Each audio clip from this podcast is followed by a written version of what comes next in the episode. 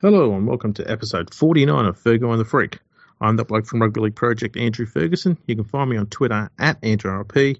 Joining me once again is the glorious League Freak, who you can find on Twitter at League Freak. How are you, mate? I'm really good. Um, it's been a while since we've done a normal podcast. Feels like it's been a week and a half. Yeah, yeah. It's been. It has been less than that, but uh, Yeah. we've We been in the- recovery. I was gonna say we've been in recovery mode since that four-hour epic that we did on Friday last week. I know. That was good fun too, hey? Oh yeah, those live shows are fantastic. Yeah, it was weird because that, that four hours we did, it seemed to go so much quicker than what, like, the previous one went. And we only did like a, we did the half of the game and then talked after the game. But the two games back to back, I think it was because they were really exciting games and just had a lot to talk about in them. So yeah, it was interesting. Yeah, it was fantastic. Um, something else that's interesting. Mm-hmm. Segway. Ooh, Um, coaching at the moment. yeah. Who'd be a coach? Um, so at the moment we've got obviously we've got a big story at the Titans, but we're going to look at something different first. We'll get to the Titans later, Mhm. and that is the issue with Paul McGregor at the Dragons. Yeah, um, they had that terrible loss on the weekend. They've had this second half of the season has been absolutely atrocious for them, and it just seems like it's time for him to go. And it's really weird because they only just signed him, like re-signed him to a contract extension, and basically as soon as they signed him to that contract extension, the team just died in the ass, and they've been struggling to beat absolutely anyone ever since. It's really strange. Yeah, I've I've never seen a coach who's got such polar opposite stats when it comes to each half of the season. Mm. Um, so from rounds one to thirteen in his coaching career, the Dragons have won fifty nine point six eight percent of their games, Mhm. and in the last thirteen games of the year, they've won thirty nine percent. That's crazy. Like that. That just inf- like reinforces that thing about the Dragons that they're March premiers. You know, they Yeah. they look great at the start of a season, but they come into the end of the season and they're just they're gone. I don't know why or how, but he just he gets them firing at the start of the year, but he cannot keep that momentum going past round thirteen. Yeah, well, remember at the start of this year, and, and they looked really, really good. And I was talking about them being like a bit of a smoky this season. They were playing so well. They they have a fantastic lineup. They've got a lot of great players in their team. But we were talking about it on the podcast that their style of play was going to not only bash opponents out of their game, but it was going to wear them down. And I wonder if that's just maybe this season it's been more dramatic because he has such a good team at his disposal that you saw them at their best, and now you're seeing them really just worn down from their style of play. I wonder if that's what it is. I don't know. Uh, The the one thing that's faltering for them big time is obviously their defense because Mm. right now they've got the worst defense in the comp. which is crazy. And, like any, and you look at some of the bad teams. I mean, the bull. I, I always line teams up against the Bulldogs because the Bulldogs have so many players that probably aren't first graders in their team, and for them to to have teams that are worse than them in defence is absolutely atrocious. Exactly, and for, yeah, the Bulldogs have got plenty of excuses for that. Mm, The yeah, Dragons exactly. have no excuse for that. Dragons should be a team in the top eight. hmm You know they're. And that's the problem with them too. They don't look like they're getting better. They look like they're getting further away from their next win, not closer to it. Yeah, that's true. And look, there's there's only two teams in the competition that can say they have Origin halves.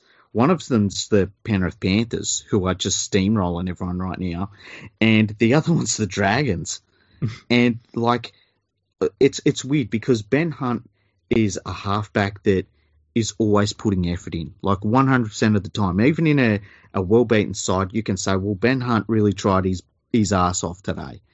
Um, Corey Norman can go missing in those sorts of performances, but they're just getting beaten. I mean, last weekend they were beaten in every single facet of the game. Like there wasn't one area where they look like like, like they got beaten by a, a 12 man Canberra side, and the 12 man Canberra side started whipping their ass with 12 players. That's the thing. That's the biggest worry. Is fair enough. Teams can lose to Canberra and get a score put on. Canberra's got that ability in them to rack up a cricket score on, on a team on their day. Mhm. But to have Canberra scoring points against you for what was it, half an hour, Mm. where they were down to twelve men, and they're Yeah. still putting points on? That was a weird. It was a point in the game too where you were like, "Oh, here we go. There's 12 men down, right? They've got Croker still on the field, so that's like a defender with 11 men." And I thought, here, you know, this is it for the Dragons, and they just got smashed. It was really, really strange. And it's it, when you lose like that, it's time for the coach to go.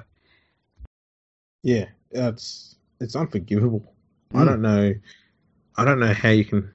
You know, I even look at teams who are above them on the ladder, hmm like the Tigers is a classic example, who don't have the same quality of players that the Dragons have got at their disposal. Yeah. and they've been they've had a few scores put on this year.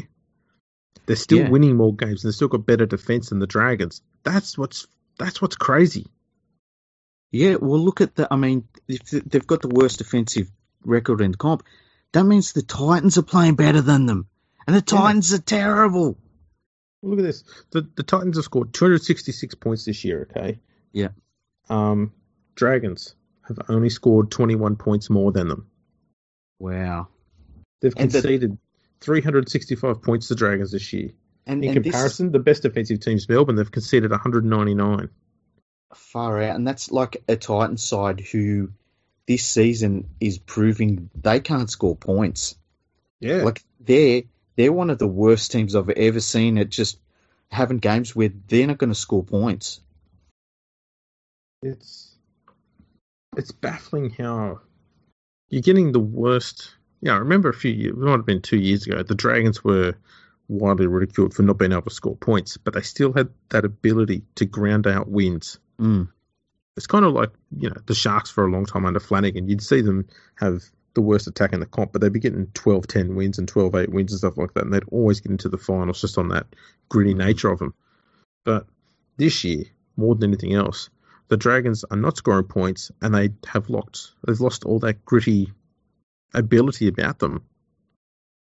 Yeah, They're and just- it's weird. It's weird because if you if you said, okay, I'm going to give you, I'm, we're going to start a team from scratch. I'm going to give you Paul Vaughan and James Graham up front. You're going to have Sims and Frizell in your back row.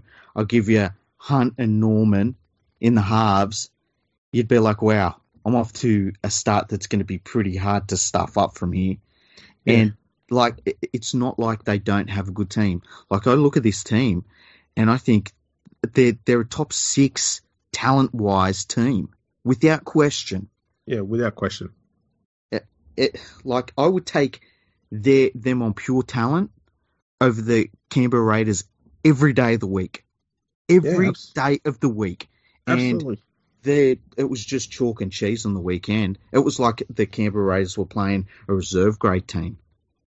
It's and this is the thing I've I've said this before about the Titans and I've said it about a few other clubs and that is when you play against the Dragons you you either get a one dimensional attack mm-hmm. or they don't know what they're doing in attack. Yeah, and that's pretty much where they are right now.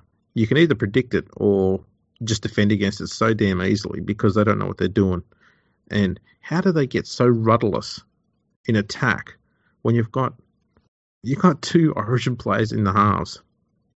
Uh, it just baffles me how they can be so bad despite the amount of quality players that they've got on their side. Even Penrith, who started the year like shit, managed to find a way to, you know, put their head down, bust their fucking asses, and turn their shit around. And now they're in the top eight. The Dragons just aren't doing that at all. Yeah, and they've that like they were in a really good spot early in the year, and like you just kind of thought that they it, they were just going to be a finals team. They looked like one. There were games where there were a few games there where they just bashed the opposition out of the game, and I loved watching them play. Yeah. But yeah, they've just they're they're hopeless right now. Like they might be the worst performing team in the competition, and that's saying something because there's some bloody terrible teams playing right now. And the weird thing is the the teams that are playing the worst in the competition right now are not the teams with the worst lineups or the worst players. So it's really weird. I the other thing about the Dragons is because they've only just signed. I mean, this is kind of like with Des Hasler at the Bulldogs, where they re-signed him to a, a contract extension, and before that contract extension even kicked in, they sacked him. And so I can't see how this won't cost the Dragons a lot of money. And because they're a privately owned club, I mean, that's going to be reaching into the, the owner's pocket. He's going to have to pay them out. And straight away, you just got to look at the person that advised you to re sign McGregor to a long term deal and fire them immediately. Yeah, absolutely. I mean, the fact is, okay, the the Bulldogs, they've won four of their last ten games. All right, the Titans, the Titans have won two of their last ten games, and they're last on the ladder. The Dragons are the only other side in the comp to have won two of their last ten games. Mm. And and those games, one of them was against the Bulldogs, and the Bulldogs gave him a bit of a run. I know the scoreline doesn't look like it, but they gave him a bit of a run early on. And the other one was against the Cowboys team that just dropped an egg on the day. Like I actually tipped the Cowboys, I'm pretty sure in that game, and it was just one of those games where, for whatever reason, the Cowboys didn't turn up, and that's not like the Cowboys to do that. Mm. Um, yeah, it, it's they're terrible. They're absolutely terrible, and it's just time for McGregor to go. Uh, I and and so like they like promoting coaches from within, which I think is part of the problem that's always been at the Dragons for a very very long time. Um, so and we'll probably talk about some of the coaches that are available as we we've got uh, the Titans to talk about, but yeah, it's just time for McGregor. He, he's he's he's had a big enough sample size. He's coached them for 129 games and they've won 48% of their games. That's terrible. I think any time, at any time in a season, that you can be outcoached by Stephen Kearney, who has the lesser squad, that's your measuring stick. If he's yeah. if he's lapping you because he is, um, that's a pretty big sign. That is right there. Yeah. Uh, I don't buy this. I don't buy this crap where the players lost, uh, the coaches lost the players, or he's lost the dressing room and stuff like that. Um, I don't, I don't think players these days are that petulant. No. Sure, it may have an impact, but I don't think that they're going to be that petulant. I mean, even when there was all that talk about Griffin having lost the, the Panthers players' dressing room last year, mm. Penrith were still winning games.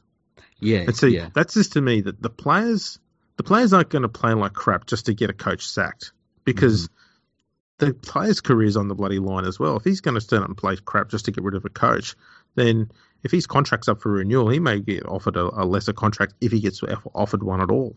So they're not going to go and do shit like that and ruin their own reputation just to make life easy for themselves with a new coach.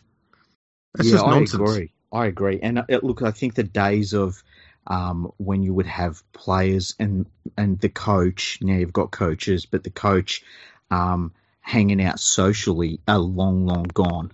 Uh, there's a there's a big disconnect, and the coach is more like part of the administration almost. Um, so I don't think there's that that interpersonal relationship that might have broken down for other reasons. I don't think is going to break down the same way these days. I I can see where players would switch off from a coach if they if a coach that they're under is completely like they just know he can't do the job. Like they yeah. know he's not good enough. But that's different to i just don't like this guy so i'm not going to play well. And, and as you say that like there was the reports that and we've said this before on the podcast like a coach don't like a coach. Who cares? As long as you're winning games i don't care if you think he is the worst person in the world. He's if he's coaching you well that's all that matters um, but there must be times where, because these are professional players, there must be times where they they find themselves under the direction of a coach who they just know is either I don't know if doesn't know what he's talking about isn't the right way to put it, but he's maybe just he's not a first grade coach and they know it. Yeah, which I guess kind of leads nicely into the Titans mm. in their um, situation there with Garth Brennan. Yeah. Um, uh, so we, we, we, called this game. This was part of our marathon. We did. And it, we, what by the time we got to the end of it, we basically both in agreement that that was it for Brennan. And 48 hours later, he was gone. Yeah. Um, so there was all this talk of this review by Mal Meninga into the club, mostly about the club's operations, not so much about its performance on the field. Mm-hmm. Um, and it didn't really come up with any recommendations about, you know, what to do with the coach. Mm. Um, but the the club CEO, uh, Dennis Watt, uh, he he revealed that that the club had decided had agreed to part ways with with um, Brennan Mhm. after he'd won just 12 out of 40 games at the club there, and then now sitting dead last on the ladder. Um, in regards to who will replace him, I'll just mention this quote from Watt, which he said today early. He says, Clearly, we're looking for a strong leader with a track record of success who is going to have high personal standards and uphold standards throughout the organisation. Which that's what they should be chasing. That's what they should have been chasing since they got rid of Clear uh, Cartwright. Really. Yep. Yep. Um, and then some of the names that have been linked there. Okay, we've had we had Kevin Walters linked there, and he came out on I think Saturday and said he's focusing on coaching Queensland next year. He's not going to be throwing his hat in the ring, essentially. Yeah, and I think that's a smart move, although I don't know that it'll be coaching Queensland next year. I agree on both fronts. hmm So I think he's going to wait until he finds out whether he's still got the, the Queensland job next year, and he's going to probably push the QRL into confirming that or denying it because there was talk that Wayne Bennett would take over next year. Yep. Which, to be honest, with Kevin, if you think about that move by Walters, bloody smart move, hey? Because he's created, he's created demand for himself all of a sudden, and he goes from a position of weakness where he's just lost two state of origin series in a row. Now it's up to the QRL to say, "Oh yeah, we want you back," or "No, we sacked you." Like he's put it right back on them, which is really interesting. And and you know, Kevin Walters, people underrate him as a a smart dude, and I think it's because he's a he's a really nice guy. But man, Yeah. he makes some good decisions, and I think that these two decisions he's made are really good ones. Well, he's essentially backed himself into a win-win situation, really. hmm Yeah, exactly. which is just brilliant. Um, so he was still somewhat regarded as a front runner, and even though he's downplayed his, um, you know, chances of getting a gig and not really wanting showing any interest in it, there's still talk that he's likely to get it. Um, another person that was put forward was current St Helens coach Justin Holbrook. hmm Um, and as I was saying to you off air, if I'm Justin Holbrook and I'm coaching the St Helens side over there in England, who are like 19 wins clear of whoever's next in the competition, they they are shitting on everyone there at the moment. It's ridiculous.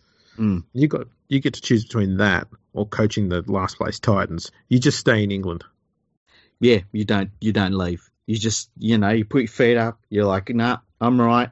You know, I know you've got to live in St Helens. That's a drawback, but you just leave in the off season. You know, you, you soak up a summer in Australia. You make sure you do everything you can, and then you go back over there, and you know, you you gut out another you know eight months in St Helens. But it's just it's a super easy gig. They keep buying good players. They keep producing good players for Super League, and yeah, you don't leave. Ask Millward what happens when you leave. You know, there's plenty of those great Super League coaches that either left the Super League club they were winning at and just went nowhere. And I'm thinking about Brian Noble. Um, or there are ones that went back to Australia and they were like, oh, I'm ready to coach in the NRL and were so terribly off the pace and that they couldn't even, they weren't even assistant coaches over here. So he should just stay there, settle in. He could coach there for 10 years. He could be a superstar coach over there. They'll put plaques up about him. They'll put up bloody, you know, statues and shit. They'll talk about him for the rest of his life like he's a legend. He should never leave. I fully agree. It Yeah. makes no sense for him to leave that club. I'd stay there for as long as he's probably going to get paid better at St Helens too than what the the Titans are probably going to be able to dish out wage wise. Yep, and he'll be under less pressure too, because the Saints fans tend to love you or hate you, and they love him. And whereas in the NRL, it's like, "What have you done for me lately?" Even if they love you. Exactly. Um, another another coaching option that's come forward, which is the same one that came around when Brennan first got the gig, and that was uh, Shane and Ben Walker. Yeah, Now, there's big raps on them. Yeah, big big raps on them, and rightfully so. They've done a lot of great stuff in the in the Queensland competition. hmm Um, something tells me though that I don't think the club, the Titans, are willing to have um, co-coaches. No, As, and, as much as it may be in their best interest, I think they'll say no to them. has there ever been a co-coaching situation at any level that you can ever think of? Ah, yes. It Yeah. was actually at the Titans two years ago, before Yeah. Garth Brennan got the gig, and we had Craig, Craig Hodges and Terry Matterson were co-coaches of the Titans for two games before at the end of the 2016 season, was it, or 2017 season? Man, I And can't the- even remember that. Yeah, and then um, they hired Brennan in the off season. Well, that worked out well. Um, and so finally, there's one other person that's um, been named in the media Ooh, who's who? also in the running. Oh, this who is it? All I'm going to say is episode 21. Oh man. Trent Trent Barrett is Mm, also in the running. Um, just Titans, no, just No. don't do it. no, go without a coach. It's the same It's- shit. If if I could re requote what Dennis uh, Dennis Watt had said, Mhm. We're looking for a strong leader Mhm. with a track record of success Yes. who's going to have high personal standards, not buying Bunnings chairs and whinging about it afterwards. Yeah.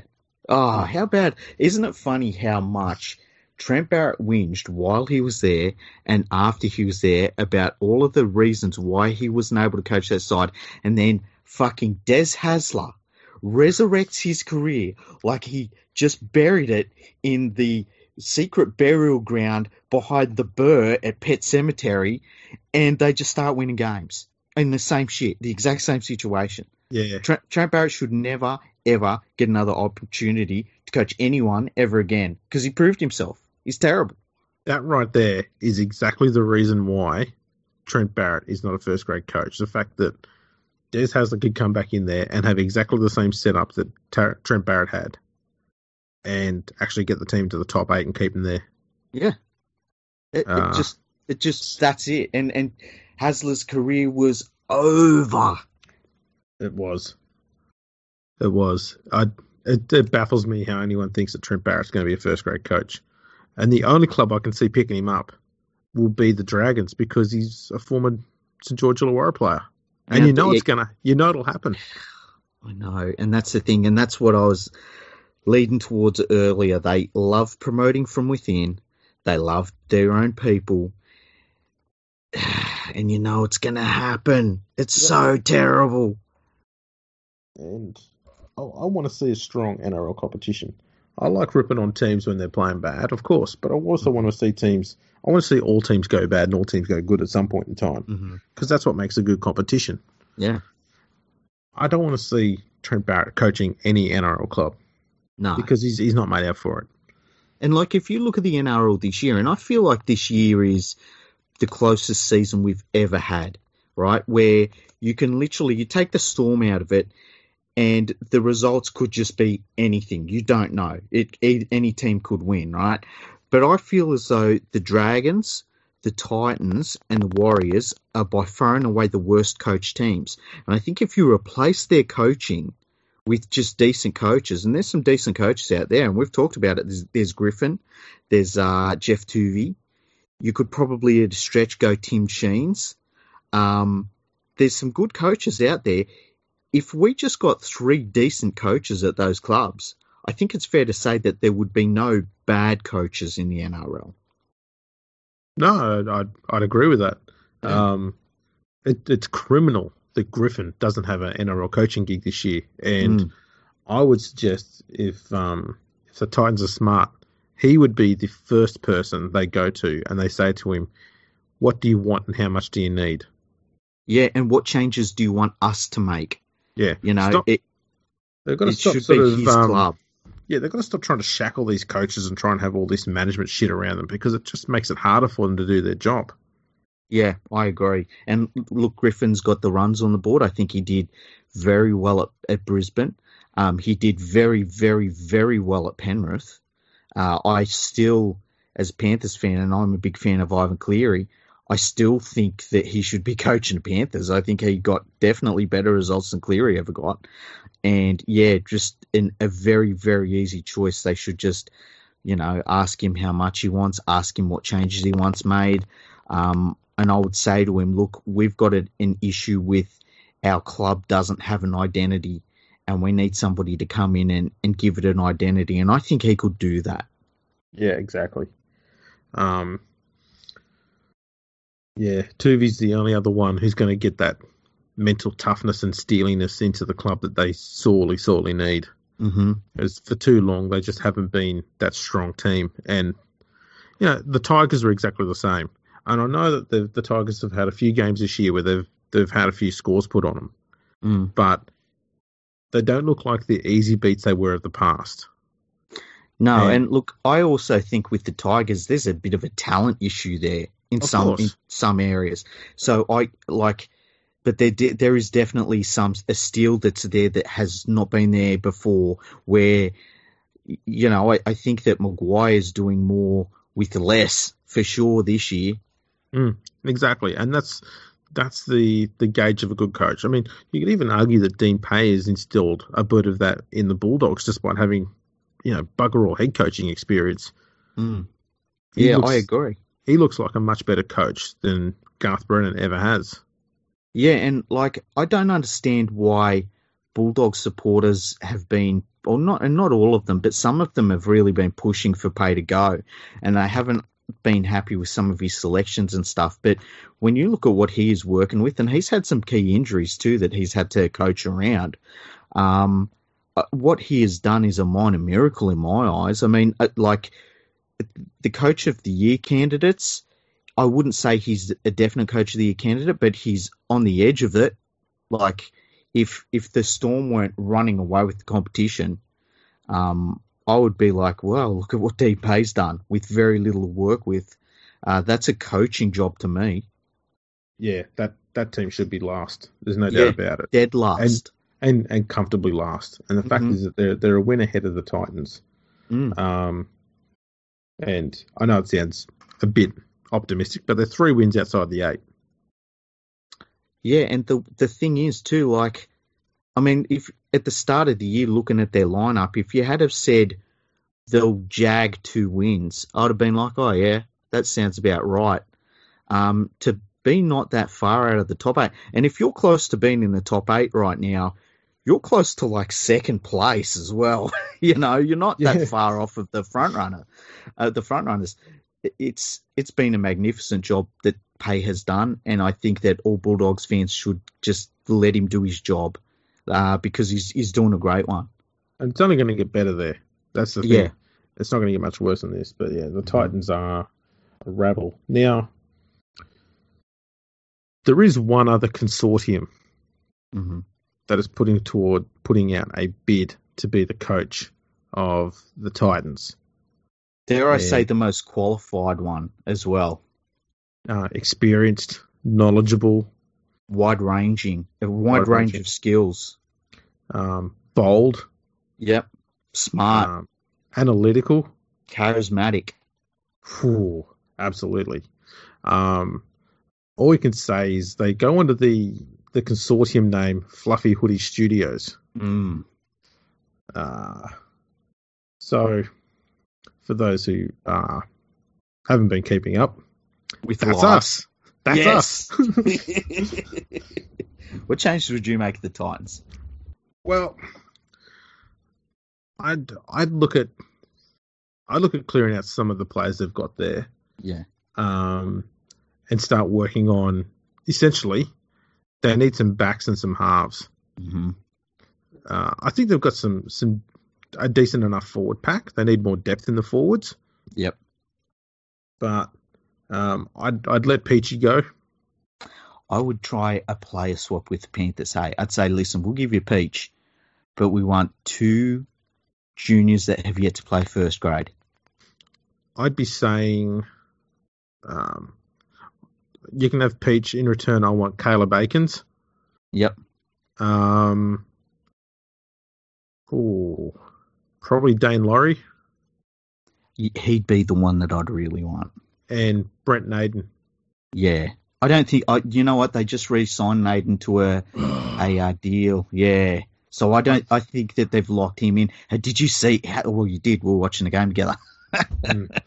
I'm, I, got huge raps on Naden. I love watching him Yeah. play. Yeah, that he's going to be a beast. he, and he, he he doesn't know how good he is yet. No, that's the thing. And so, yeah, they'd have been the ones that have gone after. hmm Get some get some young blokes in there in the backs who are excited and keen to play.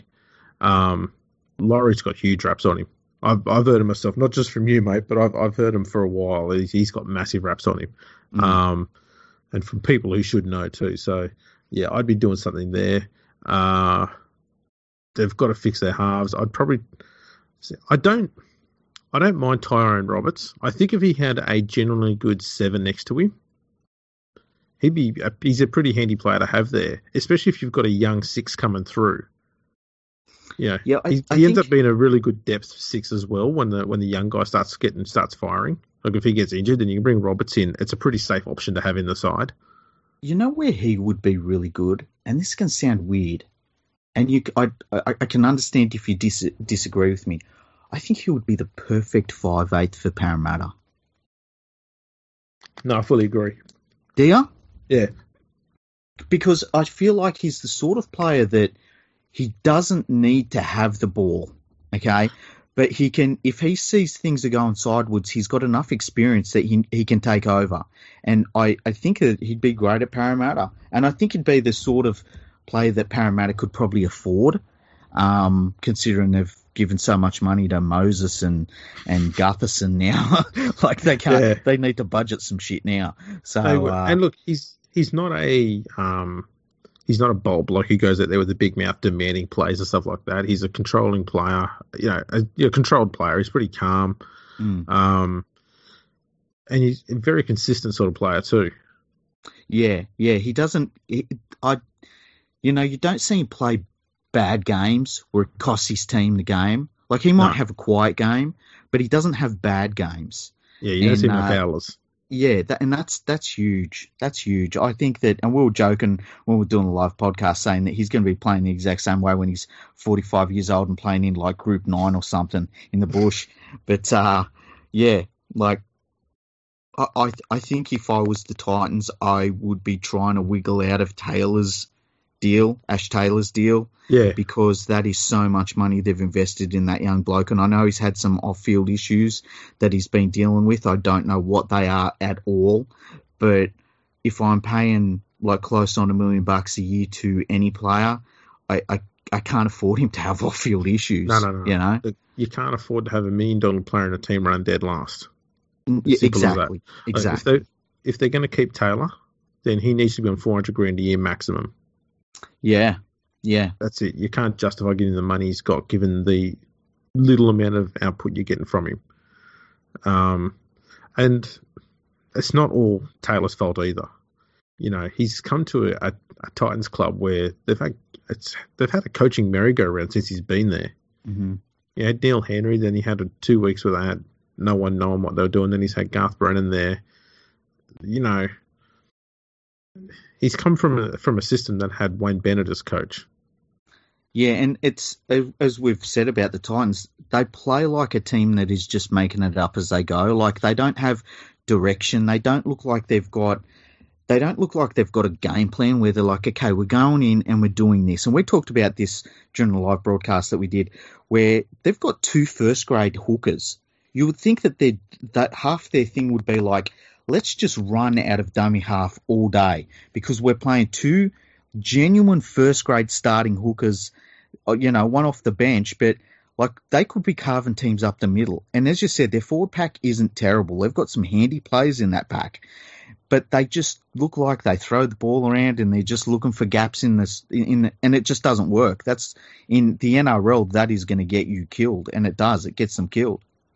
Yeah, it's just too much of their game plan, too much of their style is guessing. Mm. And I'm reminded of um, a quote from I think 1998, 99. yeah, It's from Tommy Raudonikis. Yeah. And they said to Tommy when, when West were going through that horrible period there and they were getting flogged every week, and he said, What's your game plan, Tommy? He says, our game plan is we don't have a game plan because if we don't know what we're going to do, how's the opposition going to know? Oh, I will never forget that. Uh, Yeah, he re- he said he regretted saying that too. Eh? Yeah, you would. Yeah, that's how the Titans look at the moment. yeah, and that West Tigers, uh, that sorry, that Western Suburbs Magpies team was like a historically bad team. Like they Yeah. were one of the worst teams of all time. That's also worth noting. They had possibly the worst squad any team's had for a long time. It was full of such reserve grade players because they just didn't have the money to lure anyone there, which is an issue the Titans don't have. Hmm Yeah, and as we as you said uh, in the episode where we looked at the NRL player poll, the Gold Coast was one of the the clubs that players said they would like to go and play for. So it's not like this is a club that you know is an ugly duckling club that everyone thinks, oh, I'm not going to play there. You know, this is a this is a team that is a lot of players are keen to play for. Like it shouldn't be too hard for them to be getting marquee players there um, and it just isn't happening. And you've, I guess, and we talked about in that episode, you got to look at the coach. You know, is it the coach that players are saying, yeah, I don't fancy playing under him? Um, and you know, they they need to make sure they make the right decision in this replacement because this is going to set them up for a while. And with how much money they're going to have to pay out Brennan's contract, and then they're going to have to pay a new coach. They're going to be on the hook for a lot of money, and so they've got to make sure they make the right decision this time around. which is why we'd be a good pick. We would be. So what Like- what what changes would you be willing to make? Well, first thing I do, right? I, I take I take Ash Taylor to the casino, you know? And I go, Ash, don't worry about it. Just go and have fun, you know? Just, you know, just do whatever you want. Whatever you want to do, whatever you need, I'm sure there are people that can get it for you, you know? Because you've got to get out from under that contract, you know? Mm. Um, so I'd find a way to do that. I would, I would get rid of Peachey because you just can't carry dead weight, and he's dead weight on at that club at the moment. Um, I think the Look- thing I would do is I would look to the thing I would do is I would look to build their forward pack, right? I would look to because they've got the two hookers going. I would look to just have a really good forward pack and run off the back of the hookers. And my outside backs would like my two wingers would be Fijian because I think every winger should, be Fijian. They're just so good at it. It's like all wingers should be Fijian. That should be like the second law of the game, in my opinion. And yeah, just fill the rest of the side with youngsters and just see how you go because you couldn't go worse. No, that's true. That is absolutely true. Um, yeah, they they need some stern talking to. There's no doubt Mm. about it. Mm-hmm. Uh, so I I hope they go with Griffin, Yep. same and I hope if they do go with Griffin that Meninga doesn't meddle too much in what he does. I think that was part of Yeah. the problem that Griffin had was not so much what he was doing on the field, but I think Gus still wanted to be a bit of a coach. And I think there was a little bit of clash occasionally between them on that sort of area. And I think if Griffin's given a bit of freedom to do his job as he sees fit, much like Cleary's got at Penrith there, where he made that a part of his deal, he said, right, I'm going to have full control of this club, otherwise I'm not doing it. yeah. That's the sort of thing that Griffin needs. He needs Yeah, to have that I- full control. I feel like I feel like the difference between Gus and Meninga is I think if if Meninga sat down with Griffin and Griffin said, "Look, honestly, I can't. I'm not taking this role if you're here because you have ideas about rugby league. I have ideas about rugby league, and they just have to be off by a few degrees." And we're going in a different direction in a year and a half from now, so I just can't have you here. I think Meninga is a sort of bloke that will, would be the first to say, "I'll pack my stuff right now," and good luck at the club. You know, and and and I'll be honest about the fact that like my job is done here. Yeah. No, I, I agree with that. I'm fairly certain Mal will be the same sort of person. Um, but yeah, that's the sort of thing they need there, though. Mm. Too many, too many clubs are trying to trying to get. Um, they they think what they're doing is helping the coach by having all these support people around them, but all they're doing is actually making their job a bit harder because the coach doesn't have the freedom to to look at everything. He's only looking at, you know, with tunnel vision essentially the things he's allowed to look at because he said, "I know we've got someone looking after this for you. We've got someone looking after recruitment. We've got someone looking after the juniors." Blah blah blah. And it, it may sound like the coach has got it easy, but he actually doesn't because he's not seeing the whole picture. He's only seeing a little bit of it, and so especially when it comes to team selections, if he's only seeing the same 20 players every week, then of course they're going to be the 20 players he's going to keep picking. Yeah, and and they're going to be the ones he's comfortable with. And I, I always think that the thing about coaches is they love players that they're comfortable with. And anything that messes with that, they're obviously going to go back to the players they're comfortable with rather than, you know, trying something they don't know. Um, I think that some of these teams in the past, they've got this idea that, and there probably has been coaches that they might be really good at coaching, but there's other areas of the game that they're not good at.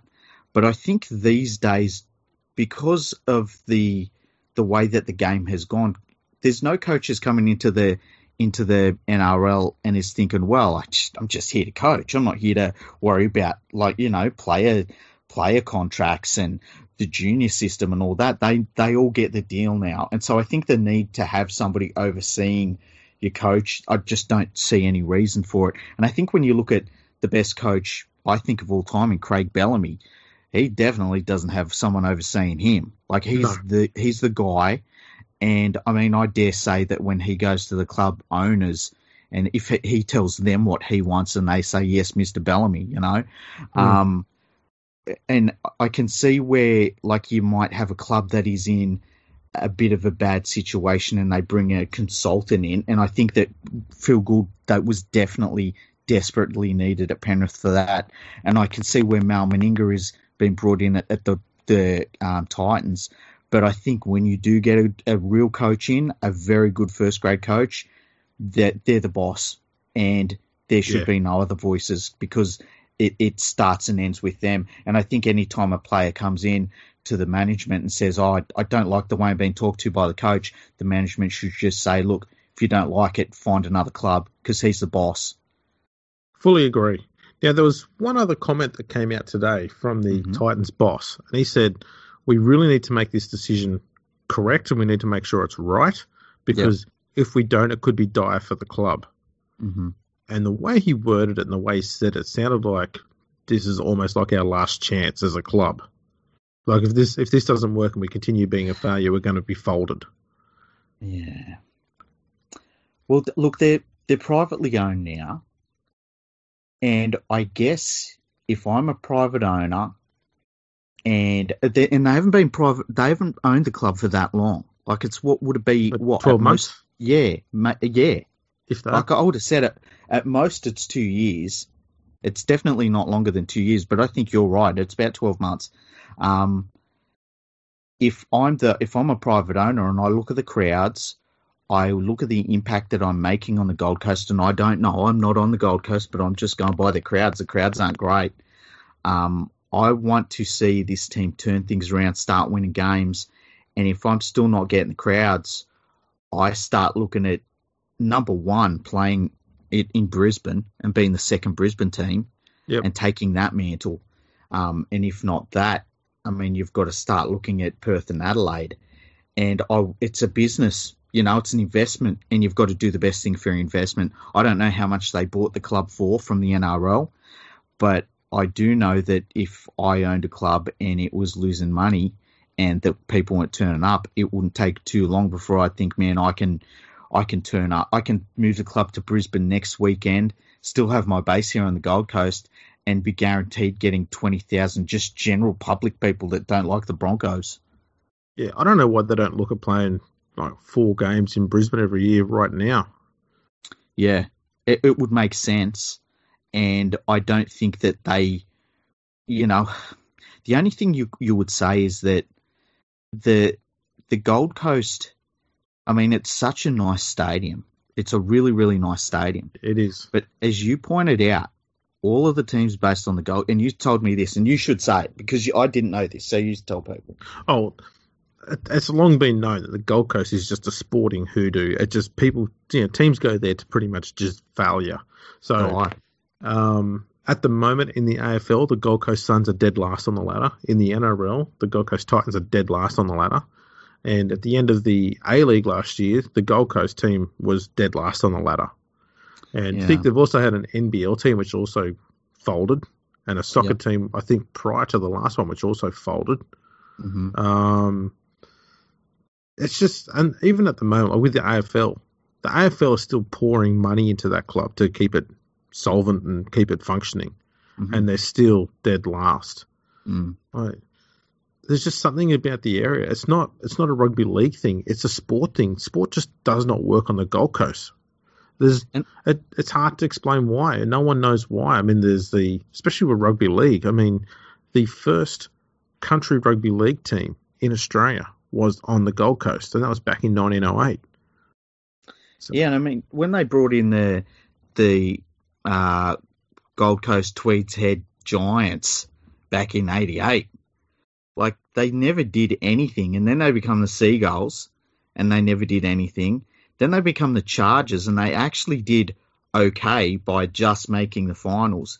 Weirdly, were the only club that ended Super League with money in the bank, and actually gave some of that money to the Newcastle Knights uh, before they were wound up like the company that owned the money was wound up eventually, uh, well after Super League was over.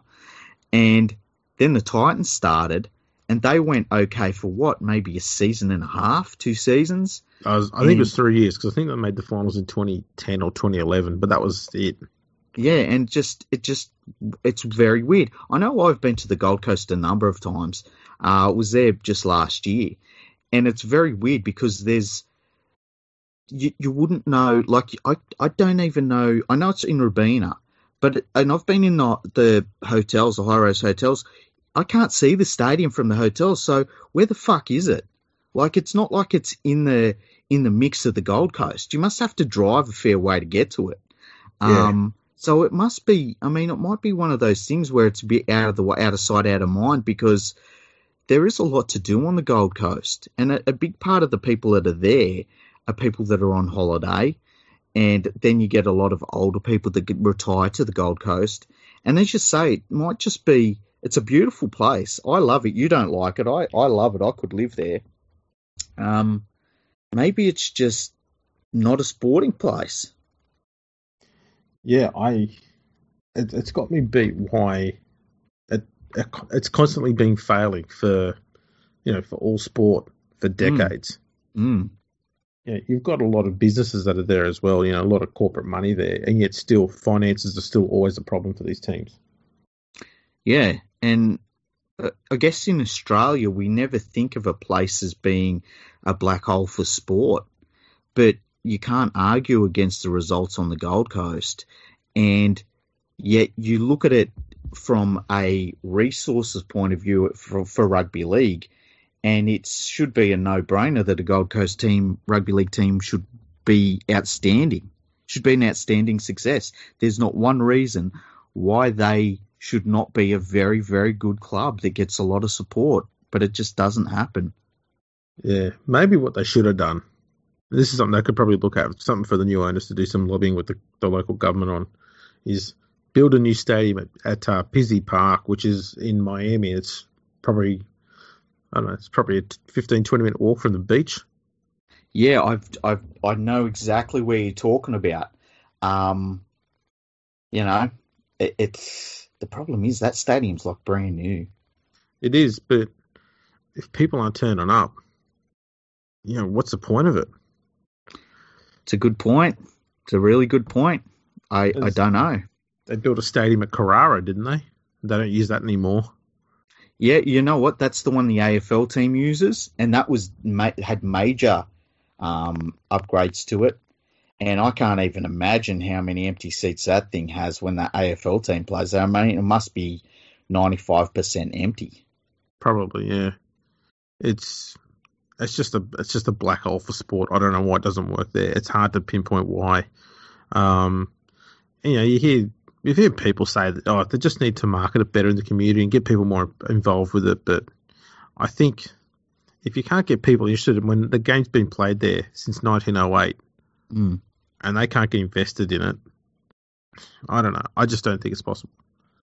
Yeah, it's, I mean, they're it's the same sort of interest right now that the Roosters get, and they should move too. Maybe they should merge Imagine that. That what would you call them though? The Sydney Titans. the Sydney. You know, I've I, and I think I've said this to you before. I've always argued that you could start a brand new rugby league club, play them out of the Sydney Football Stadium, give them a generic logo, make them play in, you know, black and white or whatever, and they would get more fans than the Roosters would. Quite impossible, yeah.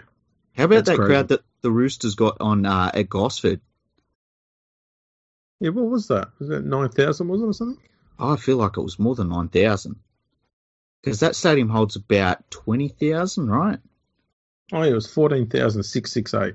Yeah, yeah. It was it was one of the few times I've seen a a uh, crowd at, at Gosford and been like, wow, that's actually a really good crowd. It was a nice afternoon, um, good day for rugby league. They were playing an out of town team. Uh, very impressive crowd. I really, really thought it was fantastic. And I thought to myself, like, surely playing on the at Gosford is a way better idea than playing at the SCG, where the crowds are terrible um, because they're Roosters crowds, and you're like 50 miles away from the game. Yeah. It's, uh, it's not a bad venue. So, I, yeah. North Sydney fans would argue that it's not that great a venue. Well, you know, it rained. Rained.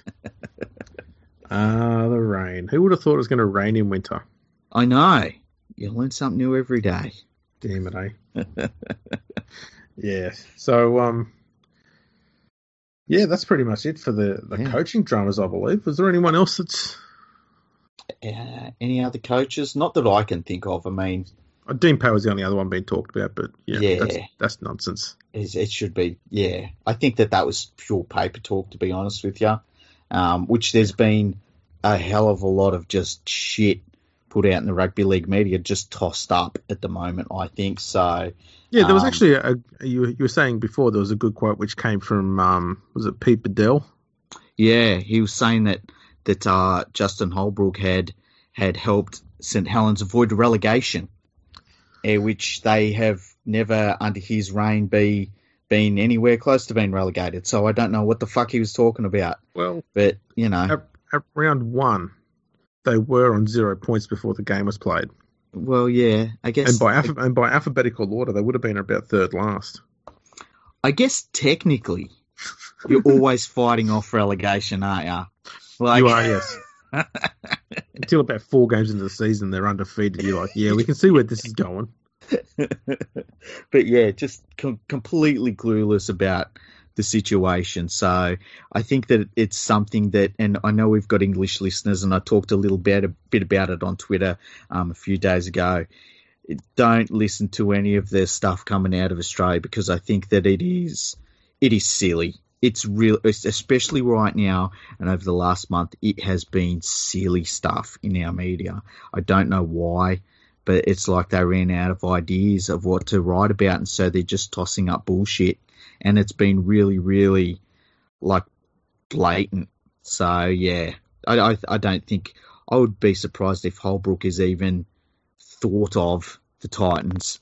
Uh, we'll, we'll clarify this, okay? So Holbrook joined St Helens in 2017, okay? Yep.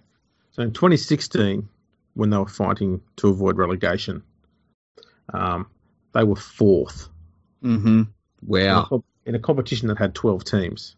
bad season for Saints. They were fourth. uh, the year after, they finished sixth on the ladder. Mm-hmm. Terrible. Last year, they were minor premiers, and they're currently on the top of the ladder this year. There you go. Help them fight off relegation. They've had 20, 21 wins from 23 games this year. They are Yeah. five five wins clear of second place. Well, that's struggle street right there. Yeah. And uh, Fighting so he's done a really, really good job. So, um, in future, Pete, you can just go to Rugby League Project. It's free, and you can get your information there. It'll probably take you, God, close to 35, 40 seconds. Yeah, very, very quickly. You know, you just go to Super League and then click on coaches on the left hand side. And the, you know what? The most up to date resource, way more up to date than the NRL, way more up to date than the International Rugby League Federation or whatever that letterhead they use these days. The number one statistical rugby league website in the entire universe. And if you're uh, if you love it, there's a little orange button on the left side on every page. It says "Become a patron." Just go on there, click that link, and you can go and make a monthly donation. that would be fantastic because then It I'll be really able to. be. If I raise enough on there, I can do. I can run that website full time. I can do these podcasts. I'll probably do them every three hours, whether Freaky likes it or not. you could And- start employing me. That'd be great. Oh yeah, see, people could just they could just tell me what they want, and I'll I'll I'll just I'll do whatever you want me to do. yeah. Dirty You'll own- things. You will own me because you'll be paying my wage. You'll own me. Exactly. Think of that. I'll come around and do the vacuuming for you. Oh, jeez. There's a line there. I'm not touching it, and I think Yeah, you know where I'd go. Yeah, yeah don't But, go over. yeah. Okay. All right. All right. Um, one th- last thing I would love love to talk about. Yeah, mate. We had Gavin Cooper, 300 games, fantastic. We had Benji Marshall, 300 games, maybe my favourite player ever. I love Benji Marshall. Um, but and and a lot of people were bagging him. Cameron Smith. When I watched Cameron Smith playing his 400th game and do something that was so historic in Australian rugby league history, it felt it took me back to, and it's something I haven't felt for a long time. It took me back to the 1994 Kangaroo Tour when I was watching Mal Meninga become the first player to play in four Kangaroo Tours, and it just felt so historic, and it felt like I was watching history being made in the game. He's the first player to do it. Uh, and it was weird. I f- like after the match, I felt emotional about it because it was just such a special moment in the game's history. And um, I watched the Cameron Smith uh, documentary afterwards. I, Yep. I absolutely loved it. I thought it was amazing, and I, I just I just wanted to talk about that a bit today because I I, I think that you can't praise him enough for making that 400 game milestone. And we've talked about this a little bit. If you're going to start a team from scratch tomorrow, who would you want to start it with? Even at his age right now, if Cameron Smith said to me, I will play three more years and then retire, he would still be the first player I would select. Yeah, absolutely. He's uh, it's it's his nous on the game. I, I remember having a conversation with you recently, saying, um, you know, in fifty years' time, people will still be talking about Cameron Smith. Mm. But if you go online to find, a you know, a video on his career history, Mm. you know, highlights and stuff of his career, you'll probably find about five minutes of footage Yeah, of, yeah. of actual highlights because he doesn't do amazing things on field. What he does is control. Um, Yeah. He regulates a game. He understands when things got to be done. He's just he just has a natural footballing instinct and brain. He knows how to use the players around him. He knows what their strengths and weaknesses are, and he knows how to use that. He knows where to find gaps. He just knows every little bit of detail that needs to be known in a game of football. Just the most complete thinker the game's ever seen. Yeah, and just uh, like I mean, it- and it's been said time and time again. It's like having a coach on the field, and not just like an okay coach. Maybe, I mean, Cameron Smith, if he retired right now, you'd probably put him in the top five coaches in the game, like tomorrow. Um, an, an incredible football brain, a real leader of men. Uh, and there are some players that just have a winning ability, and he's one of them. And, and there's markers in history for players like that that just, for whatever reason, they're just winners. Um, just an outstanding, outstanding player. I was so happy for him. And yeah, I, I really did. I got emotional watching it because, you know, to see somebody break a milestone. I remember when, and it's not that long ago, when a player would play 300 games, and you'd be like, holy moly, how did he do that? You know, how did he drag his body to that level where he could play 300 games? And a lot of 300 game players just made it. You know, they dragged themselves over the line at the end. Uh, Cameron Smith looks fantastic. He doesn't look like he's missing anything in terms of, you know, his decision making is the best in the game. His leadership is the best in the game. Um, when it comes to, down to the crunch moments in the game, he is the best. Uh, it, you know, he's the best hooker in the game still. He, I still consider him one of the top five players in the sport. Uh, I can't praise him high enough, and so yeah, it was it was amazing to see him get 400 games. I Yeah. I was I felt privileged to watch it. I also pumped out a really unique stat about him, which hasn't been Mhm. covered anywhere. hmm and that was the number of games that he's missed in his career. Yep. Five games due to injury. That's insane. He's a hooker. Yeah. Five games due to being rested after Origin. That's incredible. Three games due to suspension. That's incredible in itself, just by how many tackles he makes. Yeah. So 13 games. Well, it's actually only eight games have been due to injury or suspension hmm that he's missed in his career. Five of being rested after Origin, and 26 were due to him being picked in Origin, so he didn't play the week before a game. Wow. How about the, just the fact that, like, how many Origin games has he played? Like 42. 42? Ridiculous. That's absolutely ridiculous. And Yeah. the only reason he stopped was because he retired. Yeah, because he wanted to. Yeah. Ah, he, he's just, he's one of those players that it's hard to put into words uh, how good he is.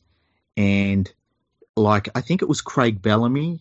I- think he, it was him that said this weekend, like, if he wants to play into his 40s, he's more than welcome to. I, I think the only thing that's going to stop Cameron Smith playing is if he just decides that if he moves into a, a different point in his life. Yeah. Um, they were talking in that documentary about how he is like the last one to leave the stadium just because he loves being in the change rooms and hanging around. And they were joking about it that they should just give him the keys and let him shut it up and turn the lights off and everything. So uh, he might not be one of those players that, that is looking to move into a different part of his life, but um, man, he, he's just he's the best still. He's the best hooker. the, uh, there's, there's one thing I'd like him to do just for my OCD sake yeah. Is come back and play one more test for Australia and, and win because he's currently sitting on 49 test wins. Yeah. it wouldn't shock me if he did, hey. If Just- Australia needed a hooker and it was in Australia and someone and Mal just said, "Listen, Cam, make it make it 50." Yeah, I think he'd do it. just round it up to to 50. You know, Yeah. and that that's 49 test wins from 56 tests. Ah, 87.5 percent win record uh, in test football. ridiculous! Holy crap! Um, he's so good. He uh, like he is one of the few players that if he retires tomorrow and they say is he immortal, what do you say? Yeah, it's a lock. There's, Yeah, there's no here. there's no way you can take it off him. yeah. As Like I said, the- there's, you've got to Uh, find that differentiation differentiation between him and the other really great players he's been around. And I'd, I'd argue, do you put Thurston on the same level as Cameron Smith? And I don't know that you can because I can sit there and say, how many hookers can you actually name in Australia in the history of the game who would have stats and a history and a record that matches Smith's? And you say none. How many halfbacks no. can say they've got the same, you know, same or better with Thurston? You go, well, you know, you've got a few, Mhm. and that's a for me that's the difference between an immortal and a Hall of Famer. yeah. And I think the problem we're going to have moving forward is because so many people have seen the current players, but none of the past players, is they're going to think that everyone who's played the game from here on in, you know, if they've been a great for a few years, they're automatically going to be an immortal. hmm And, And- And there's got to be a talked about differentiation there. we talked a little bit about it too. In that, one of the weird things about about uh, hookers over the last like pretty much forty years now is that we went from an era where when the modern day hookers come in, and I'm thinking Elias and Walters, um, they had really long good careers, and then straight on the back of that was a Danny Buderus, and he had a really long and, and a fantastic career, and w- remember he took that season off for Test football, and he was like, oh, "I'm just resting this this season." Now I understand he played a lot of football, never got his Test jersey back because a guy called Cameron Smith took it and didn't give it up ever again. Um, and it's it's interesting that we go through. It's almost like these eras of uh, they having these great hookers, and we've been lucky enough to have that. And as you say, like there's been nobody that gets close to what Cameron Smith has achieved and the numbers that he's now putting out in terms of games played, games won. You know, the, uh, the Origins played, Tests played, Tests won. It, it's ridiculous.